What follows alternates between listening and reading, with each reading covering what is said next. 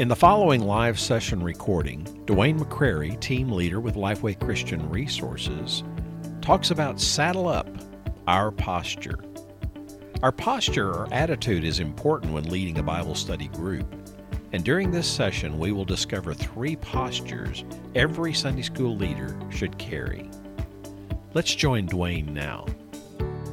The perfect teacher, Sunday school teacher, the perfect teacher. I want you to think about the characteristics of that person. Okay? The characteristics of that person. Um, if, you're, if you have the stand, the saddle up book, excuse me, the saddle up book, this is about, we're looking at some things in chapter 2.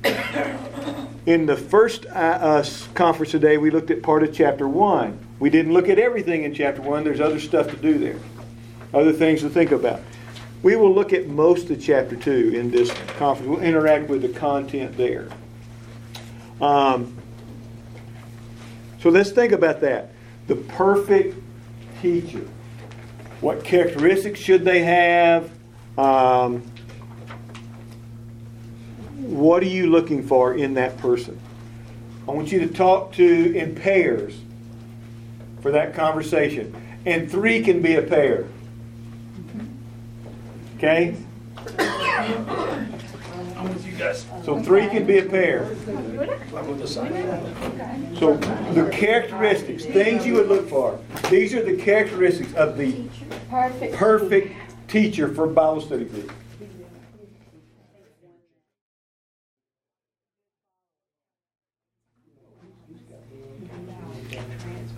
Okay, on my on the board up here, I have the gingerbread teacher. Okay, and gingerbread, you got to put the right ingredients in it to get gingerbread. Like if you don't put ginger in it, you're not getting gingerbread. Okay, or you put too much of something, it creates another problem for you. So we're going to try to identify the ingredients of our gingerbread teacher. And let's say, here's this characteristic. Think of what part of the gingerbread teacher that characteristic might represent. Okay? Okay, so give me one and think of where I would identify that on our gingerbread teacher. Humble heart. Heart, okay, so mm-hmm. humble, Dependable. where am I going to put that? I'd say one, one of the leads. Dependable. Good communicator, the, the mouth. Mm-hmm.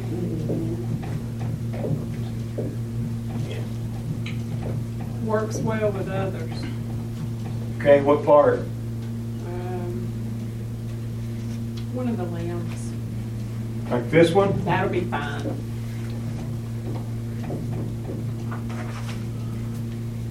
Good listener. Yes. Uh, which part? Ear, ear with piece tape over the mouth.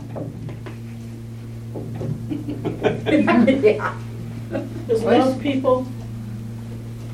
are, okay. We said a good follower, the other limb How about just a foot right there? or foot, yeah. Okay, we'll give him one. Committed, Okay, we're gonna put committed. that's another one dealing with your heart. Mm-hmm. Well, it could be, it could be heart and head. Yeah, They work yeah. together. Yeah, you're right. The heart and committed. Or oh, we're gonna put energetic. Just draw Study circle around Guides the Word body. Daily would be up there for the brain.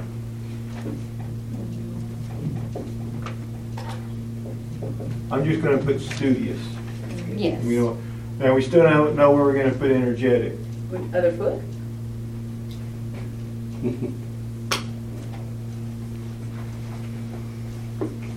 That discipline.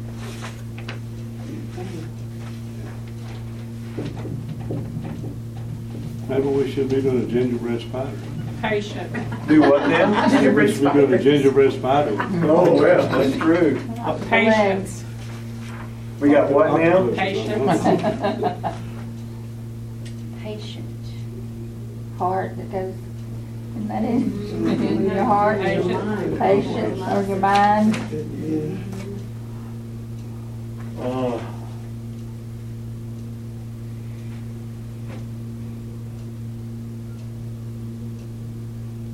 Or your mind, yeah, like you said, in the head. In your mind, yeah.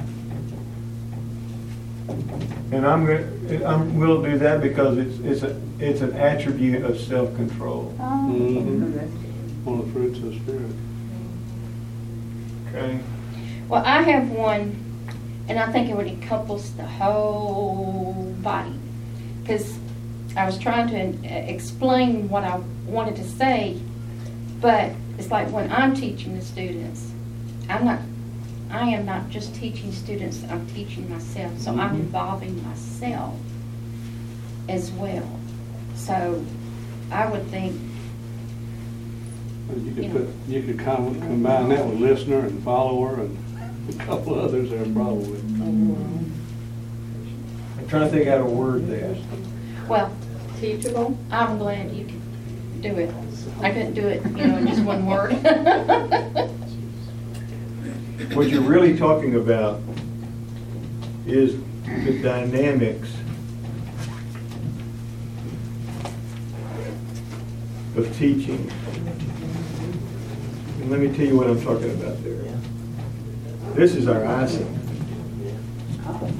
Uh, Really, this is an awareness of this.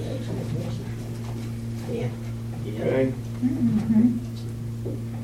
Uh, It's not just the dynamics being present, but you being aware of that, that dynamic. Um, you've studied, here's the aware, here's the dynamic. You've studied, God's placed something very specific on your heart from that passage. And you're ready to teach that passage with the intent of them getting what you have been impressed with as well. Okay? So God's been working in your life to impress that truth from that passage on you. Although there's multiple truths within that passage. Okay? Moses is called. He's reluctant. You have the name of God in there. How does the name of God deal with his reluctance? Does how does that give him confidence? How does knowing somebody's name impact how you relate to them? There's all kinds of issues with that. Okay, um, where was his confidence in to begin with? Um, why did he say no multiple times when God answered every, you know? So you could pick one truth out of that. God always meets us at our need. Um, God is personal, therefore we can worship Him because He's personal. God reveals Himself to us as a personal God, therefore we can have confidence. I mean, there's a lot of truths you could pick. Okay? So this one is the one that stands out to you. You come into the group ready to do that. Now, to get to it, though, you go through some other, go through the whole story. All right? And you're waiting to get to this part of the story. But in the middle of that, who's going to let me pick on them? Pick on me. Ah, uh, Patch. Yes, sir. In the middle of that, all of a sudden, Pat says, "Hey, hey uh, Dwayne, have you ever noticed how many times the word "I am" appears throughout Scripture?" Well, I'm not. That's not what I want to talk about. But for whatever reason, that hits Patch while we're trying to get to what I want to talk about. Is it less valid of an insight at that point? Because the Holy Spirit's working in him on that issue? Because now the, the idea of the name is important. And and the, the phrase I am is a word that also is used by somebody named Jesus. So God using that and then Jesus using that affirms his deity. Okay? So now what you have in the conversation in that group is thinking about how Christ is also present in the call of Moses. What's the burning bush? Well, that's God's presence. Well, how is the Holy Spirit characterized in Scripture? So maybe you have actually the Trinity present in the call of Moses. Because Moses is going to be a deliverer who's a type of Jesus. And that's where we all of a sudden camp out. And that, that means something to you, but I'm still wanting to get to this point. Because that's what I've been thinking about all week long, and God has hit me in the face with it multiple times. Same passage, but we're dealing with this at different levels. what's going on with Patch and I is also going on with everybody else in the group. But I can't predict what's happening. But those dynamics, there's this triad that's happening.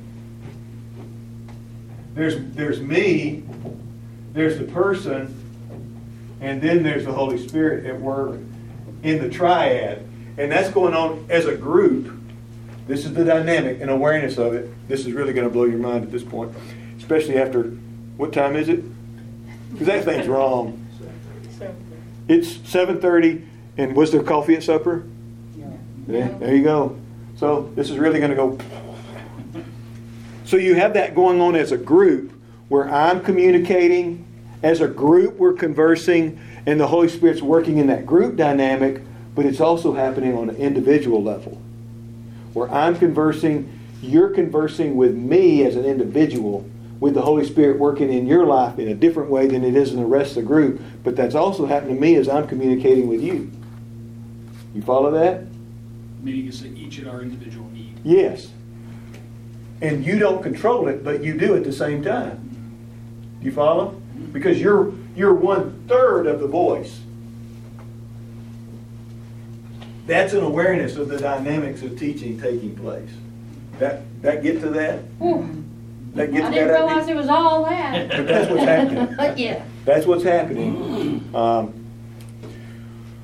which, one of the key things in that for me is um, I am very comfortable knowing that it's not just me and you. Okay? If I've prepared, if I've done what I needed to do, and, pay, and then walking in that group paying attention to what the Holy Spirit's t- prompting me during that time, mm-hmm. number one, I'm going to be prepared for that, and we'll go down that path because I've studied it too. So He's prepared me for that. Um, but it's not me by myself. Now that's important. Mm-hmm. Okay? That's important. Um, because we're not alone. And I don't mean that in the sense there's extraterrestrials. Okay?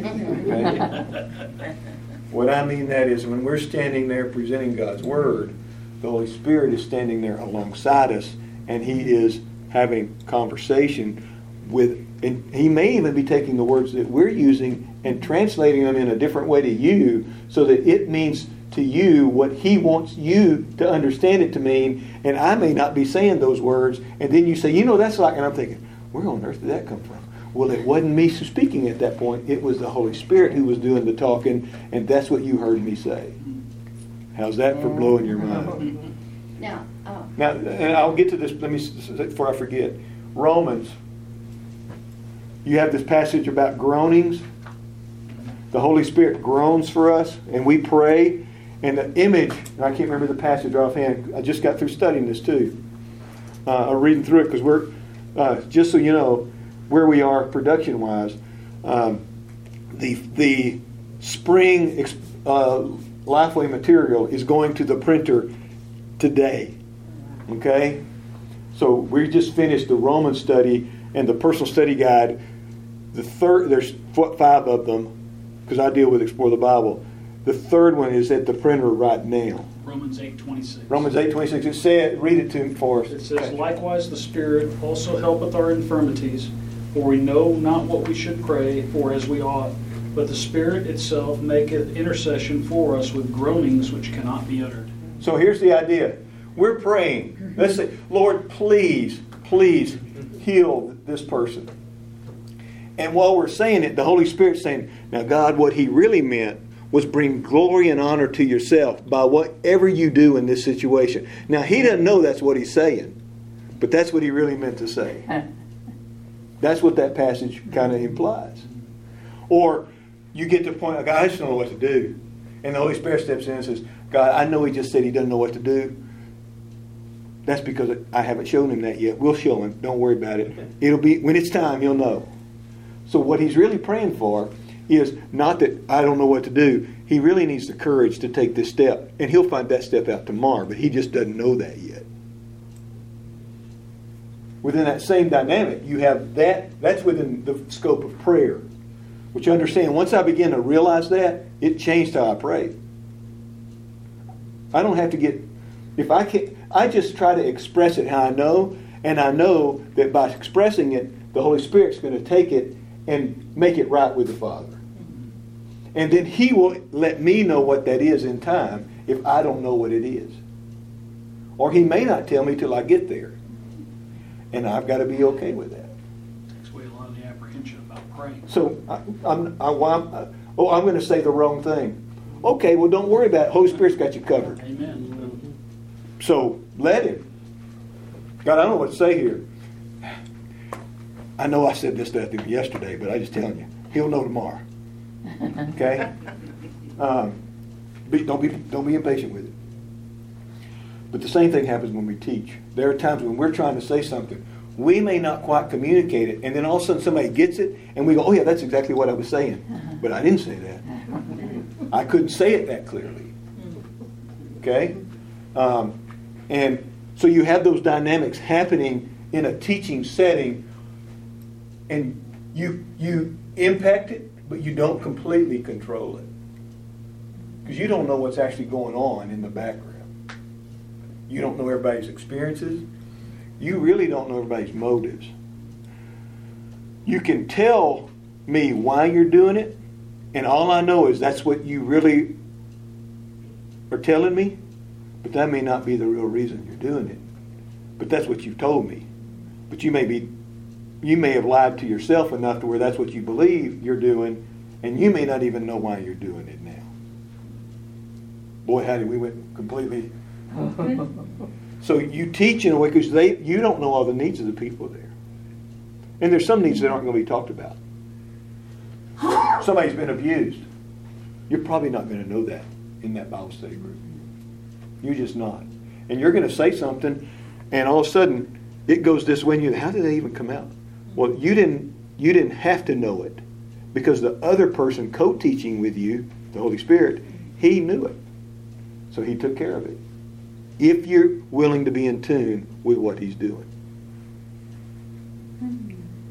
Man.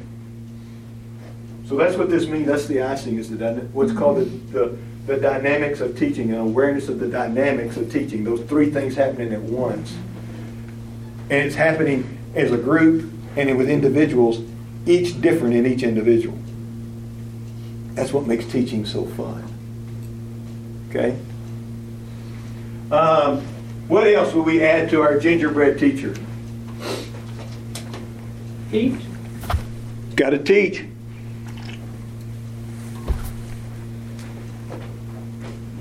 Which part? Put him in the oven. Eat. Bake him. Bacon.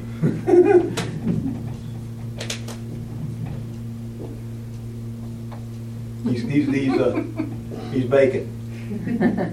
oh, wait just a minute. He's bacon. oh, me. A bacon flavored gingerbread man. I'm in. Think about They if you put bacon on everything now. think if you made the gingerbread house and then you put the icing on it and then sprinkled for the roof pieces of bacon, of crumbled bacon. I don't think better than bacon's more bacon. Yeah. yeah. At Texas State Fair, they have this thing, a deep fried cinnamon roll.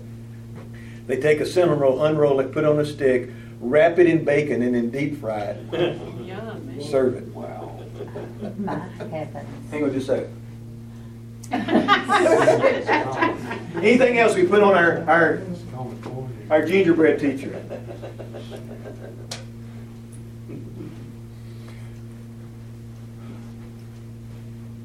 I'm going to argue some of these things aren't necessary. They can be improving as a communicator, but a good communicator is really not necessary to be a good teacher. My high school teacher, 11th and 12th grade, David Tucker. Great guy fact, in the back of this book, all the, the, the three of us, the three of us writers, were asked to name people who typified what we see. And David's the one of the people I, I mentioned here. I became a believer with David as my Sunday school teacher. This is what I saw on Sunday morning.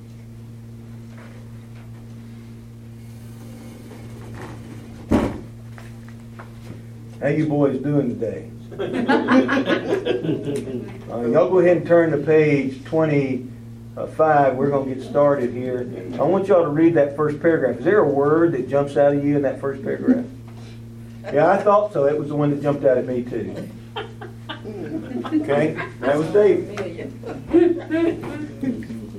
I know y'all have never seen anybody like that.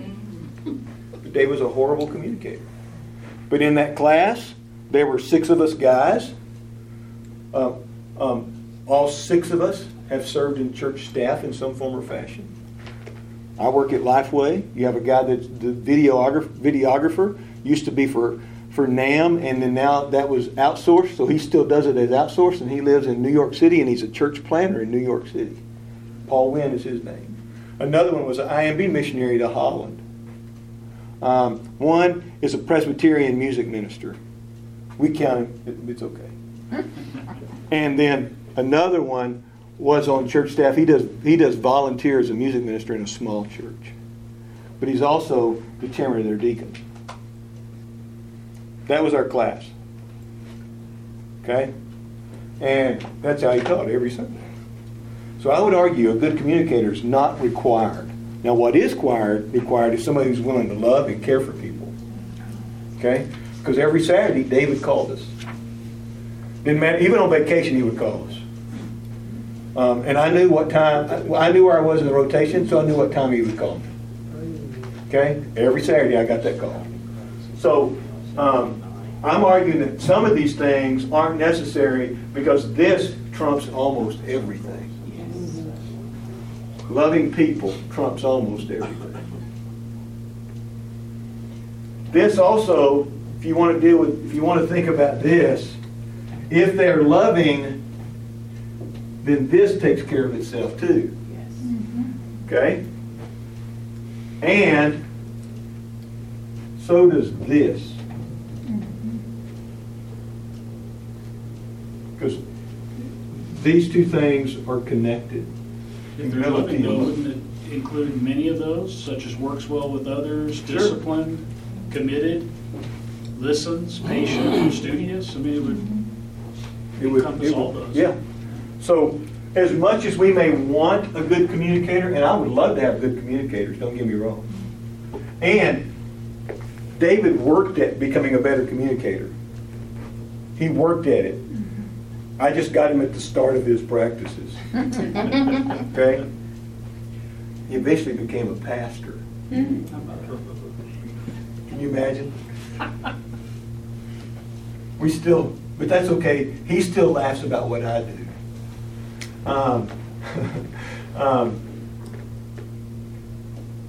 if you do this, you will work at becoming this. But if you're this, you may never develop that because you don't have to. That fair? Because everybody's going to affirm you because you delivered it very well.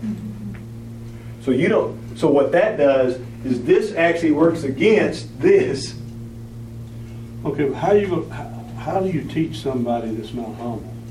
For somebody to learn, they're gonna have to humble themselves. They are. Are they not? Yeah. And that's, you know, y'all. That's we- coming from a twenty-five year atheist until I humbled myself. Yeah. I would have never said through. Yeah. Um, I- um, as a, if I, if I, I'm, I'm gonna, I won't use a name, but I'm gonna make this description. There's a, there- here's this person who's taught Sunday school for a long time, and they, they are the expert in everything. And there's nothing you can't tell them that'll make them a better teacher, because they already are the best teacher. Everybody thought of a name suddenly. Okay?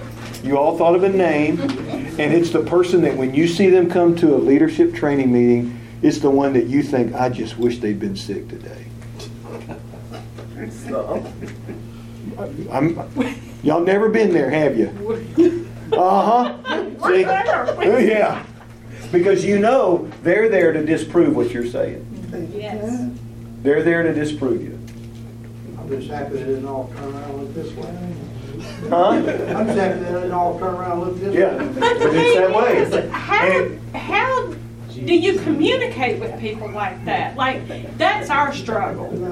You, there, there's, it's almost like a bitterness to that person that they can't um, communicate. They can, it's like, you know what I mean? Pray for them. We do. Remind me to come back to that question. Because we may address it during the rest of this time. Okay? That clock's wrong. Anyway, I think that there's three fact, three characteristics people we need to try to instill in people. Uh, and that's what we're going to look at. The bulk of the, this chapter is on these three things. And it deals with our posture. Posture matters. The first one is abiding. It comes from John 15, 5, which says, I know it's in here. I am the vine, you're the branches. The one who remains in me and I in him produces much fruit. Because you can do nothing apart from me. Um, we focus on the idea of abiding. Um, I have my book somewhere and I put it down. Ah, there it is. The idea of abiding. Um,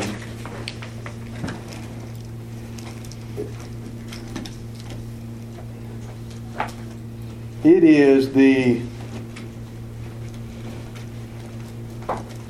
work of Christ in us, and it's us putting ourselves in a position to get a glimpse of God. That's the main point here.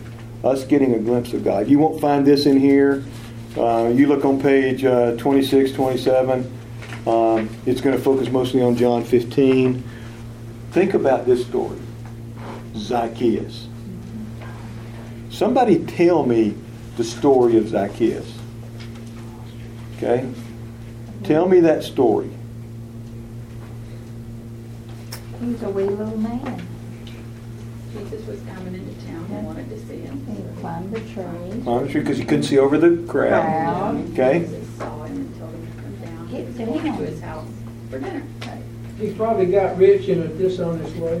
Yeah? Yes. And, yeah. Sold all that, got rid of all that, made all, all got restitution on everything. Mm-hmm. Salvation is come to today. Salvation's here, and he, he had supper with Jesus. Mm-hmm. Which to me, the most exciting verse in all the scripture is Revelation 3.20, which says, Behold, I stand at the door and knock. He who opens the door and comes in, I will dine with him and he with me. Mm-hmm. The creator of the universe wants to sit down and have supper with me. Think about that. I'm going to sit across the table and he and I are going to have supper together. Okay? It's probably not going to be a hamburger. Probably won't be bacon either, Or fish. or fish. Sometimes you bought lunch, you bought fish. Yeah, so you know. Um, here Zacchaeus is. Zacchaeus' story is only included in one place, and that's Luke 19. Doesn't include it in the other, other Gospels, only Luke 19. Climbs a tree. All he wants is a glimpse of Jesus. That's all he wants. But one glimpse makes you want to have another. Okay? And another. And another. That initial glimpse pushes you to have another glimpse of God. Moses, he'd seen the burning bush, gets up on the mountain. Same, he was there 40 days, 40 nights. Um, he gets greedy. God, let me just see your. God said, I'll, I'll walk by you and you can see see from behind. Okay? Think about he'd seen the burning bush and he wanted one more glimpse. It's Moses. I mean, just give me one more glimpse, God. I mean, that's the, that's the that's the quest. We want to see His glory just one more time and just a little bit more than we did last time. The the main point of this of this part of the book is that is what abiding is all about. Is putting ourselves in a position to see that glory just one more time. Okay? We can't do that without us intentionally taking action. Zacchaeus had to intentionally climb that tree. Okay? Um, it didn't it didn't swoop down and pick him up and pull him into the tree. He had to make a conscious decision. For me to be in the right position to see Jesus, I've got to climb that tree. And so he picked us, he had a strategy in place so that he could be in the right position to just catch a glimpse. That, to me, defines what abiding is about, where we just catch a glimpse. The way we motivate folks to want to catch that glimpse is they've got to see the glimpse the first time. You got to see it the first time. I love Major League Baseball. Unfortunately, I'm a Texas Ranger fan. I've seen more bad baseball than I have good baseball. But I've been to enough games where at least there have been some times where we won a game. So I have a jersey that I wear that's never been to a game where the Rangers lost. I have two jerseys. The other one's been to some games the Rangers have lost. Um, and so I've seen a Ranger game every year since 72 when they started, except for two years. I went this year, uh, I took my mother in law because it was dollar dog night. and then the next night, my brother, my son was in town, and we did father son night. So we went back to back nights. What keeps me going back is there may be the chance that tonight we win again. Okay? I just want a glimpse that maybe we'll win. That's why I go back. Because I've been there before when they won. That's a lot of fun. Okay? That's why I keep going back. Why do I keep going back to put myself in a position to abide in Christ? So once again, I can have just one more glimpse. But what drives me to do it is I've seen the glimpse once. Okay? So our responsibility is to help them, help them get in a position to see the glimpse. And they only have to see it once to move them forward to do it again. Why do folks go back to the place that where they accepted Christ? Feel that once. You want that glimpse again. Um, I did youth ministry for 13 years. It always fascinated me when folks say, "Hey, Dwayne, we need we ought to take our teenagers to this camp." If I did uh, uh, drilled down enough, what I eventually found out was that was the place where they became a believer or something significant happened, and they wanted that for their kids. And they thought that maybe it was the location. It- it's not. I mean, the, the, the place where I accepted Christ, um, which I said earlier is just about five feet from where my dad actually died. Um, all that's there now from is is a big old bookcase with my dad's model cars in it. Dad sold auto parts for 60 years, and so his prize is this race car signed by John Force. And it's sitting there, I'm thinking, you desecrated a place important to me, but if you were, John Force is okay by me. If you're a racing fan, you understand. Uh, drag racing. But um, we want to go back for that same glimpse again and make it fresh. That's what drives us to do it. Well, that's what we, we see here. Um, now, think about this. Think about the dangers of trying to teach without abiding in Christ. That's a question that's on page 27. 27? Mm-hmm. Yeah. What's the dangers of us trying to do what we do without Christ? Because understand, you can teach a Bible study group and be very comfortable and be recognized for it if you do the mechanics right.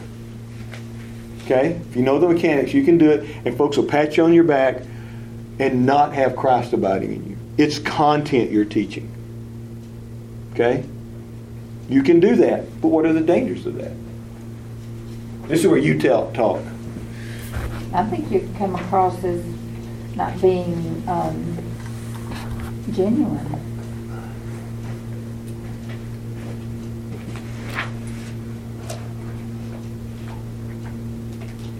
So that we didn't put this up here. I'm going to add this word authentic. You lose that? I think you have to actually, uh, if you're able to do that, pick it back on your back, and then you actually lose your humility if you think, oh, I'm wonderful. So you lose this, which if you lose this, it impacts that. Because you love yourself more than you do other people, and you'll see it. Would there be a risk of you uh, teaching something um, non-biblical, or you just sort of going off on some big tangent and not being part of what you're, what's even in the Bible? If you're Yeah, not abiding in Christ, if you're just sort of going on your Uh. own strength and, and, and you there's something you thought sounded good and it's not necessarily in the Bible, but you thought maybe it was because you haven't really been paying attention, kind of thing. You think of an example.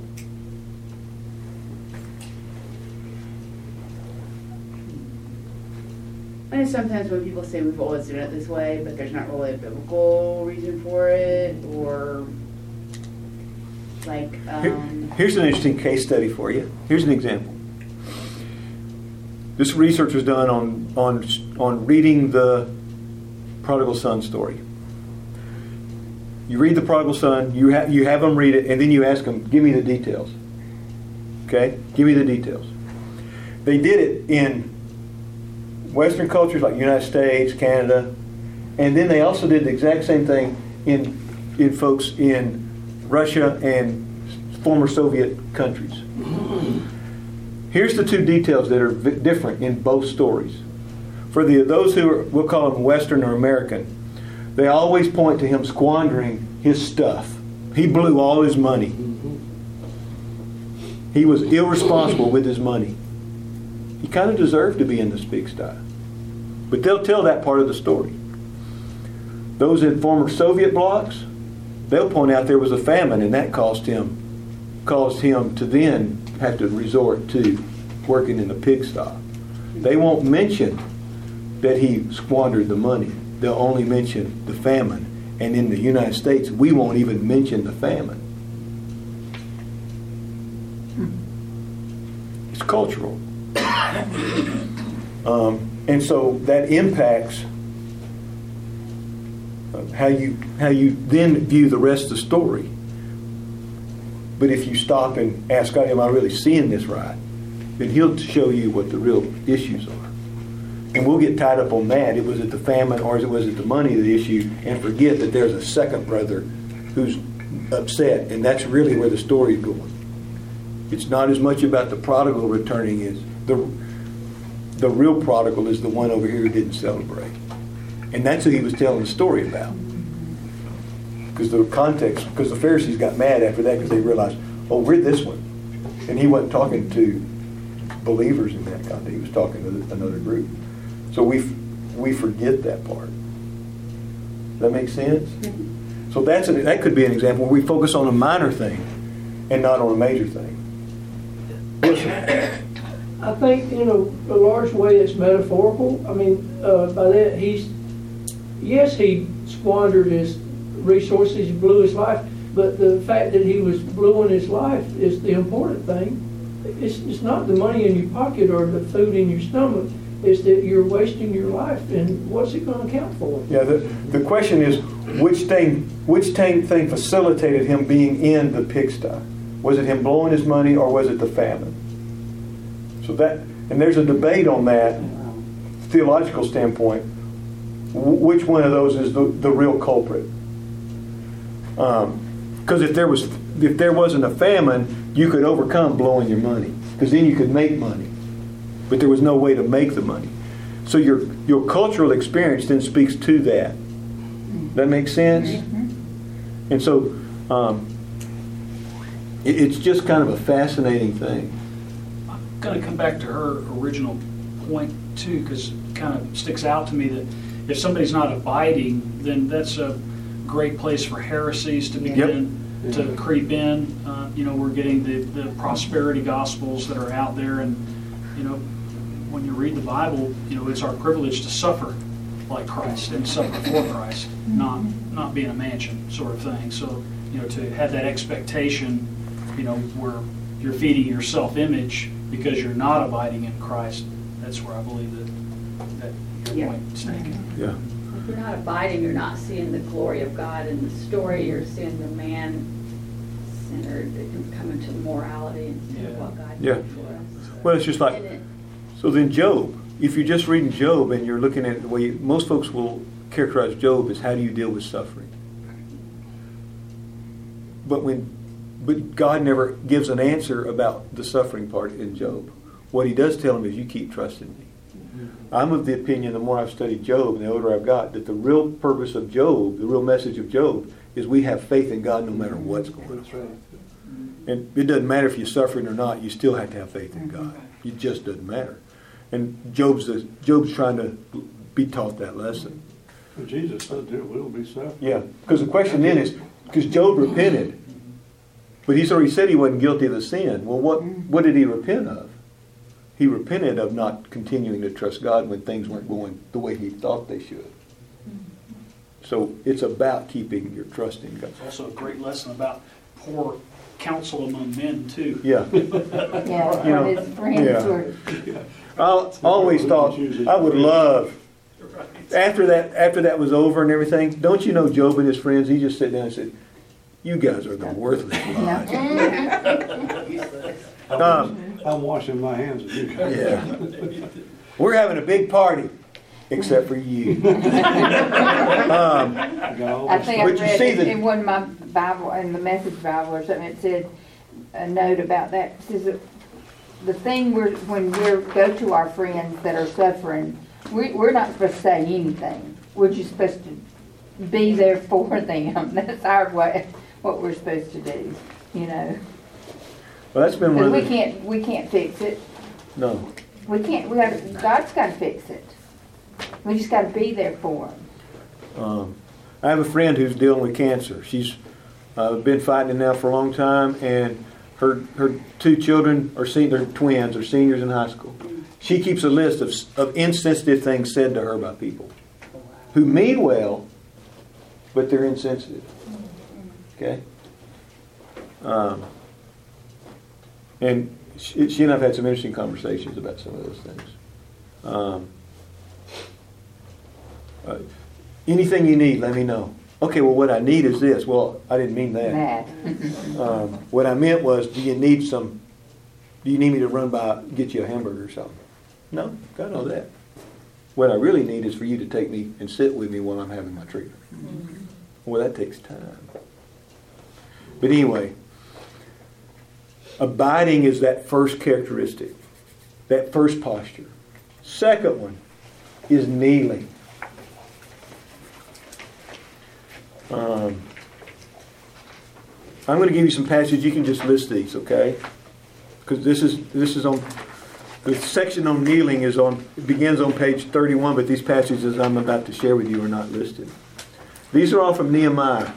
When I was studying this, I went and read through Nehemiah to see how many different times I found out him, him find him praying. Okay, Nehemiah 1 4. He heard about the walls and he immediately prayed. 2 4. Um, I can't read my own writing. That's pretty bad. Oh, that's when the king asked him, why, she, why are you sad? He says a prayer, then he responds. So he prays before he responds. In 4 4 and 4 9, he's facing opposition and he prays, God, what do I do about it? In 6 9, um, he prays for strength.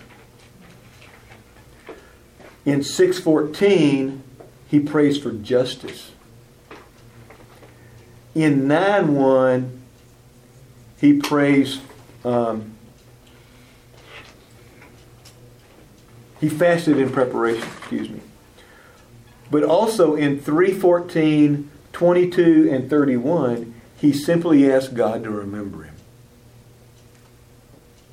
After my time is done here, don't forget me, God. Which is really a prayer.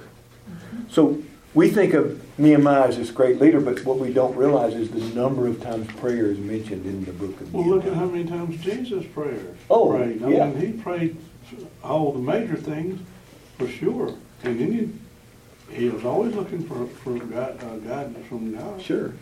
And understand, if Jesus was the Son of God, and he was, not if, since he was the Son of God and he needed prayer, there's a probability I do too, because I am quite not qualified to be considered otherwise.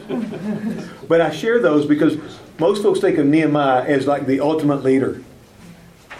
But throughout all these points in his life, you see prayer is a major part of who he is and what he's about. Um, Michael Kelly suggests there's three ways, three ways to, to, to develop prayer. This is on page 30 through 32. And that's by doing it regularly, being specific, and collectively. Regular, specific, and collectively. Here's what I'm going to ask you to do get with a partner. And I want you to, on page 32, there's questions. Which one is the easiest? Which one requires the most work? Regular, specific, or collective? Okay? Which one of those three things is the easiest? And which one requires the most work. You and your partner discuss those two those two questions. You see those questions on page 32? Mm-hmm. Okay? You and your partner discuss your answers to those two those questions. They're on the bottom half of page 32. Which of these three prayer actions is easiest to maintain, explain, which requires the most work? You got 4 minutes to do that with each other.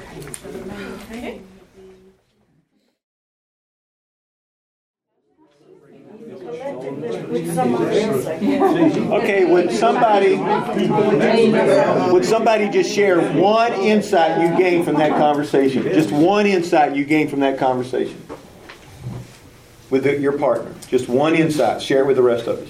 I got one. That, that ministry can be very challenging to a prayer life, being able, Oh, man. finding the time to do Yeah. it. Without question. I think you said something, you're telling your man that they, oh, I can't pray, I can't pray, and you just said, just let, let, just pray, just do it, God quit, like he's your best friend. just do it. There's no wrong way to do That's right. it. That's what I said, there's no stupid prayer. That's what I tell my kids in my Yeah. class in Sunday school, because sometimes they'll say, Yeah. does somebody want to pray today? No. But you, and then they're like, well, I don't know how. Well, there's no right or wrong way. just- You know, we know what? Uh, I'm gonna. Can I get on a soapbox for a minute? I'm standing on my soapbox. In a way, when a child says, "I don't know how to pray," what they're really saying is, "I've never seen mom and dad do it in front of me." Yeah. Some of the best prayers I've heard lately came from five-year-olds in our kindergarten. Yeah. uh, Sunday But you, class. but you see what I'm saying? Yeah. Parents don't pray. They they pray rote prayers, but that child knows it's a memorized prayer. And it's not a real prayer. It's not a heart prayer. Right. That makes sense? It's real, but it's not a heart mm-hmm. prayer. Okay, I'm, uh, We, there, we, I'm off of it now. we stand in a But- circle, hold hands, and But you think about it's it. You think about amazing it. the ones that hadn't pr- ever prayed, and, and every Sunday, you know, there's a new one. They'll say one word or Yeah. two words, you know, because we're, they're more comfortable doing it. The more you do it, they Yes. get more But you think about how ministry gets in the way of us having quality prayer time. It just does. Um, The pastor said this, uh, that- that earlier in, in service, uh, we've been Christians too long, maybe. that, or That's a good point. we, we haven't learned to say no to some things. Mhm. um, which will really be funny when we get to the next conversation. But, go ahead. Oh, and also, we talked about this, having this time and without distraction and interruptions and, you know, who says we have to do it at six o'clock every morning at the same time or, or, or, or at a specific time or, and then, you know, you do these little flash prayers during the day. I mean, what's, you know, we, we look at those things, say, is it really meaningful? Is it, does he hear that and all this stuff? I would essentially say, yes, God hears mm-hmm. everything I say. But, you know, it just, sometimes we think if we just don't sit down and a specific time without interruptions, we- it's not meaningful. That our prayers are not meaningful. And of course, we don't spend that time or just, you know, us with that. Well, you think about Nehemiah. Did he go that day thinking he's going to have that conversation with the king? The king says, Why are you so sad? What's going on? Nehemiah says a prayer. You know, the prayer would be, Lord, help me get out of it. Tell me, help me say what I say. Give me whatever it was. But it was just like that. He said, I said a prayer. Boom. So you, it's that kind of prayer that you're talking about. Well, well I, this happened. I just said a quick prayer. Uh, that's what Nehemiah did. So it's an example of that's okay. We can do that. Um, Pray all that. you just think about how important it is for us to be in that kneeling posture. We talked about being aware, being aware of the dynamics of teaching, where the Holy Spirit's talking, and how you become aware is by being someone who's in a in a posture of kneeling while you're teaching, even though you may be standing. Yeah. okay, so think about it. Last one that Michael Kelly talks about is a posture of service. Um, he gives some, some ideas here. Now, I want to point to a verse. Um, 1 Timothy chapter 3, verse 13, and it's the end of the qualifications of a deacon. Think about this for those who have served well as deacons acquire a good standing for themselves. So it's about their reputation. And gain boldness in the truth that is in Christ Jesus. So they gain a good reputation. So here's their, their here, they've served, and by serving, they gain a good reputation. But at the same time, they're also gaining boldness in the gospel, being able to share it with more confidence. And it happened by them serving, but it doesn't say it happened by them. It doesn't specify how they served. That makes sense? Mm-hmm. If you served in Christ's name, then that gave you a new boldness. You follow that? It's kind of how that verse reads. Not kinda. That is how that verse reads. Now I don't know which one comes first. The stand if the good standing, because that opens a door, then you're more bold to share with somebody. Or if you have if you've served and by serving that opens the door for you to share and then that then gives you a quality reputation with that person because now they see authenticity. We don't I don't know which one is those it is. It may be both of them. It may be that as you're serving, it gives you this reputation and boldness that works together somehow in God's economy that moves you forward. I don't know which one of those it is. That makes sense? Mm-hmm. Once again, more coffee. I want you to look on page 49, a different chapter.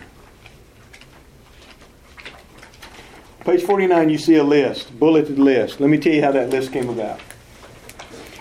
Teaching a group of men, and uh, there were two guys who, all the classes we had in that church were co ed classes. And these two guys, their wives taught preschool. They weren't about to go into preschool class and help their wives. They didn't even change their own kids' diapers. They're not going to change somebody else's. Okay? They're not going to do it. So they wanted a men's class. So they approached me. I, I helped them get a men's class started. The first Sunday we met, it was those two guys and a third guy. They had our rules. They here's our rules for our class. Three rules. Number one, we're going to study the Bible. It's not going to be about who won the football games, but it's about the Bible. That's we can we, we can talk about that outside of this. But let's dedicate this time to the Bible. Mm-hmm. Number two is we're not going to skip hard stuff. If we come to a passage that's uncomfortable, then let's be uncomfortable. We're just not going to skip it. Let's deal with it, be honest about it, and let's move forward. Those are my favorite ones. Yeah. And here's the third the rule. The ones the preacher don't want to talk about. Yeah. Here's their third rule. No class parties. If we wanted to be with that person, we would have already invited them to lunch. So don't make us do that as a group. Okay? So they that group never had a class party. One of them owned a restaurant. And so he said, hey, this Tuesday, let's come, rush over, uh, uh time is over at 1.30. Let's meet at 1.30 and let's talk about what we need to do to grow this class. So we go and we're, we're cutting onion rings because for whatever reason, Tuesday nights was the biggest night for onion rings. So we cut onion rings and talked, and we had a, a, a notepad, and we would write our list. The list was as short as each week we would come back. The next week we came back. Remember, we never had class parties, but we met every Tuesday at 1.30 and had hamburgers, but no class parties. and we would cut cut our onion rings, and we would talk about the actions that we needed to take to be successful as a group. The list was as short as seven and as long as 25. We did this for months. Okay? I didn't mind. I got a free hamburger. And fry, and, and not fry, and onion rings that I knew what was in them because I made them. Okay? And this is the list that we eventually settled on. Now look through that list. You can add to it, you can subtract from it. One of my favorite things that they wanted on their list build relationships within the group, comma, or in parentheses. Use fellowships if you can't do it any other way. um, but you have their list of 12. Look through that list and see how much service is involved in that list. I think I see anything that's not service related. What was your question? Look in that list on page 49 and see what see if there's um, identify the things on the list that are that that um, involve service. Oh. Let me reword it. I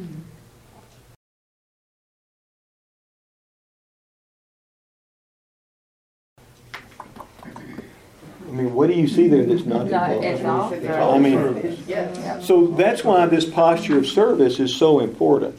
So here's a question How do we create that climate? How do we create that climate? Um, first of all, we got to be serving ourselves. We're the leader, we need to be serving.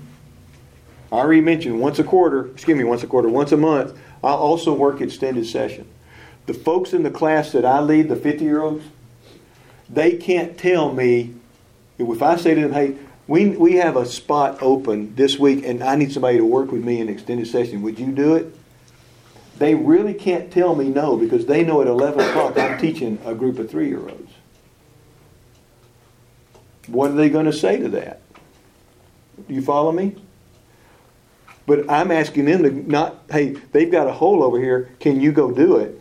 I'm saying they've got a hole over here. I'm helping. Can you help me do it? That's a whole different ballgame. Let's go do this together. Um, we have to be doing it. Number two, we have to celebrate it. When service takes place, we need to celebrate that service. Whatever it is. Could be simple as just letting them tell the story and then affirming them for doing it. We celebrate it. We also create the expectation that you serve. Um, some of that is how we frame something. Okay, my group, because we have two Sunday schools, right? So you have Sunday school at 8, then you have worship, then you have another Sunday school time at 11. Somebody else is using my room at 11.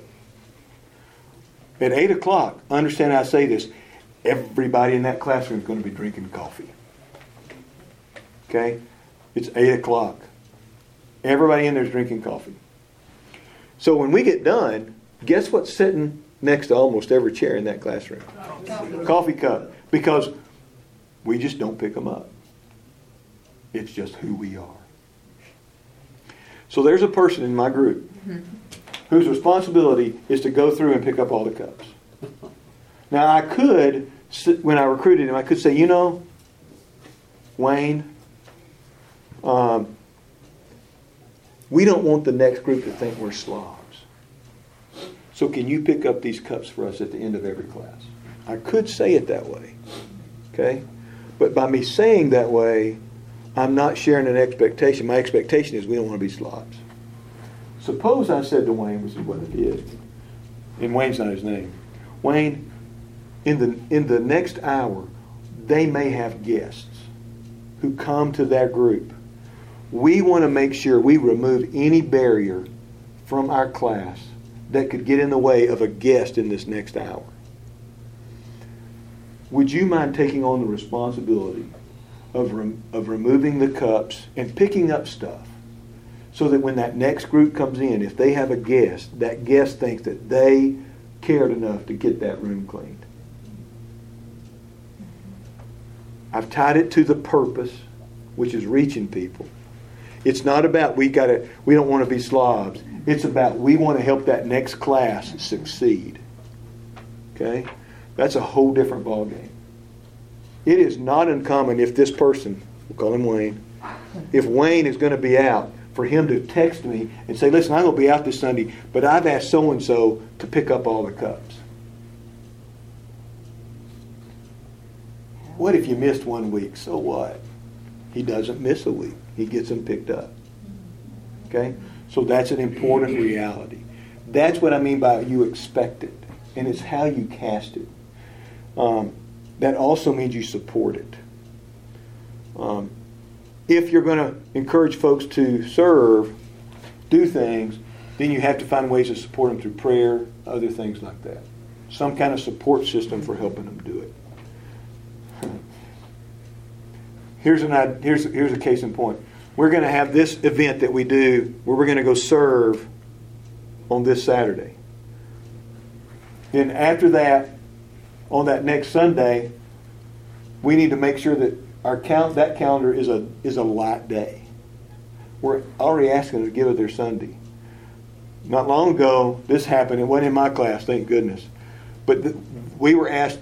The, the church asked a group to do something on Saturday, and the very next day was worship and a church-wide event that lasted till four o'clock. So you asked them to give up Saturday from eight to two, and then to be at the church from for some of them, 8 to 4. That doesn't support that. If it had been just a week between the two, do you follow me? Mm-hmm. That would have been more supportive to encourage it to happen because then you're being aware of their needs with family and other things. That's what I mean by support. Planning, scheduling, those kind of things. We're almost out of time, so I want us to think about this. We've mentioned three things they are number one, abiding, kneeling, kneeling serving. serving. I want you to think about those three things. Which one are those, and you're going to have to share this out loud. Which one of those things do you need to, to work on the most in your life? And what one action will you take to work on it? That's what you need to think about. Okay? We have just a few minutes. Your question again was Do you remember your question? Yeah, we have. so how do you foster that? Yes. Someone who is not a good communicator and don't, um, or you know, like we talked about. Or they're they're a good presenter. Mm-hmm. And they've been doing it for X amount of years and they know more than anybody and everything you do is wrong and their way is the only way. Yeah, and the reason they come is to let you know where you're yes. wrong. um, Everybody had a name just fla- a, pit, a face just flashed through your or mind. Or they corrected the preacher. yeah. You know that type of thing. Yeah, yeah, I understand that. First of all, you're going to have to pray for wisdom. Second of all, this is this is the hardest one for me. I got to find out why they feel that way. Because there's probably behind it this is not always true, but in general, behind it there's a scar they're hiding. Okay? And the, the reason you're always right is so that nobody will know that at one time you were wrong. Um, you see this in multiple ways in life. Um, let me think of something I could pick on pick on me? No, something, an issue. Oh, okay. An issue. Uh,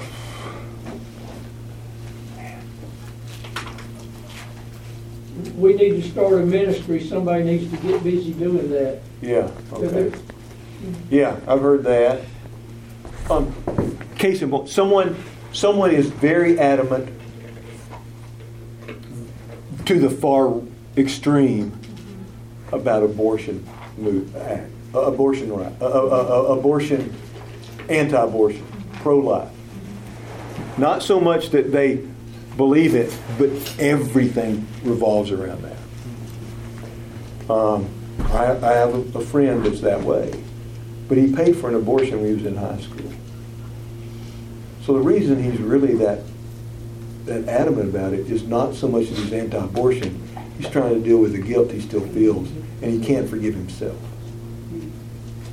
Now that's oversimplification, but you see that. Um,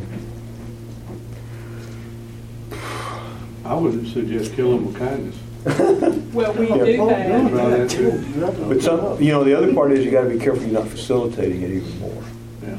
Yeah, I I was gonna say, I, I think uh, from, from, and this kind of comes out of my background, and like we're talking about, sometime there's a, something that went on, and, and, uh, and I, I grew up in a home with a father who was a functioning alcoholic, I guess you would Yeah. say. He, he was a, uh, weekend drunk and, uh, and, and provided for the family and all that, but it, it's, just seemed like our, our family life was always out of control, so that I felt like I had to control everything because I was scared of, uh, uh, and, and so kind of, kind of developed, I guess, almost that, I gotta, I gotta know everything because I don't want to be like, like people are in a drunken stupor. And and I say all this, say, thank God my father's not like that, he's still alive and he uh, changed his life and all that, but out of that and working through that, one of the things that I do with people that I say, and I mean this because I know what a, uh, arrogant knothead I used to be, is that, uh, to, to, I tell people, I say, you know, I need people in my life that'll tell me what I need to hear, not what I want to hear. Amen. And so, and, and, and I- that's how I know people love me, if they tell me what I need to hear, I want to hear. And I really love you, so I, you know, that's why I want to talk to you about this, and just to tell you. And, and if you take that approach, it may soften it up some. Uh, Probably won't be accepted real good at first, because people like me, you know, used to get defensive, but, but when you realize somebody really cares about you, and, and you're saying, I'm, I'm giving you permission to do the same thing to me, then it kind of softens it up, and, and eventually you get their ear, and maybe, maybe, you know, they'll say, well, well, what could, help with this, you know? And a piece of that too, along those same lines, is, is you being able to articulate why, which means you've got to be a good student. Um, that's why purpose is so important. Um, I, I don't collect prayer requests at the beginning of my class. Now, I had to fight that at the beginning of every class I've taught. You don't care about prayer? No, I do care about prayer. But for some of you in this group, the only time you're going to open your Bible is when we're in you together. And so let's focus on the Bible. We'll get prayer at the end. What happens then is they still give me the request, they just do it faster because they're afraid somebody's going to get their seat. That makes sense? Sometimes our prayer requests take longer than the Yeah. Spirit does. And so then I'll say, listen, this is what we're doing. Now, there's a rule I have, too, when it comes to prayer. There's the second Sunday of every month. We don't pray for any physical needs. We only pray for lost people. And if someone brings up a physical need, I'll stop them and say, well, is that a lost person? Well, no, that's my grandmother. Well, I appreciate that. Why don't you send that to us as an email? But right now, what we're, we're focusing on is lost people. Here's my list of people, Now tell me the names of people you're praying for who are lost. Who are, I, we use the phrase unchurched or unaffiliated. Um, so tell me who those people are so we can pray for them as a group. Well, I, I don't have anybody like that. Okay. Well, let's let's maybe next time, maybe next month, you'll have some names you can put on our list. Um, I'm adamant about that. Now, there's somebody who doesn't like that. But understand, I say this, my purpose then, it's not about their grandmother being well, it's about somebody's eternal destiny in, in the balance. That's and I can explain that purpose and why we do that. Because everybody in that group needs to be praying for somebody who's who they know is unchurched and unaffiliated. And those who say they don't know anybody, they need to get out and talk to their neighbors. Both of my neighbors are on my list because they've told me they're lost. So I know that. Um, they need to get out and talk to. Um, there is a strange way that God somehow and sometimes brings humility to the situation in time, and we just have to wait for Him to do it. Um, one of the famous quotes of, of uh, Ventura, the body, uh, who was the governor of Minnesota, uh, Jesse, was that religion's okay for people who need a crutch to get through life. I'm a man, I don't need a crutch. Well, that may be true today, but one day it won't be true. You just haven't found that yet. Because there will be a day when something busts you and you don't know the answer to it. So um, you better be ready for that. Um, that's when we have the opportunity to be kind and compassionate and not, hey, I told you. But then step in and say, listen, I, uh, uh, let's work through this together. Uh, and it gives us the opportunity to model the humility that we've been talking about up here, the compassion. It takes a lot of prayer, too, for us. Lord, help me to love that person. I've been in a situation where my, my temptation is to pray, Lord, get them out of here. As opposed to, Lord, help me understand them and help me deal with that. There's a there's a there is a responsibility we have to minister to the people that are in our lives, even the jerks. Um, and I don't know what else to call them. Okay, uh, even those people. But when we do that, we need to make sure, first of all, we're not the jerk in return, because we can be. When somebody said, what is it, uh, um, pray, Lord, please let me use your words and not my own. Let me use your words. Yeah. Make my words yours. Does that help? Does that get to your question, Ms. Yes, Aub- that- that Aubry? gives us Audrey? food for thought. Absolutely. Um, Sometimes it's good to remember the, the rod in your eye. yeah. Yeah. Um, in my case. when I was younger, I probably said and did some stupid things. Mine's I'm red- still mine's capable. redwood. But as you get older, those experiences, there's times when you got to let the mule kick you for you to understand it hurts when the mule kicks you. Um, and that takes time. There's a book called um, Mastering Leadership. It's a, the last two chapters are the strangest chapters you ever read in your life, and there's there's parts of it that are that are kind of arrogant. We're the only ones that do this. It has a it has a test on leadership. But one of the things they say is you don't get your stride as a leader until you're in your 60s because you don't have the character to do it. You may know the nuts and bolts, but you don't have the character equity to do it until you're in your 60s. Moses didn't become a leader until he was 80, and Aaron was 83 or 4. He was older than, than, than Moses. Um, Charleston Heston does not do credit to what Moses. I mean, he wasn't that young, okay? But their whole, all their research points to you. We don't have the character development yet to really be that leader until we get to that point. What's funny is that's when we're starting to retire, but that's when we're hitting our peak as a leader. So it's kind of an interesting thing. God can use us after we retire. Yeah.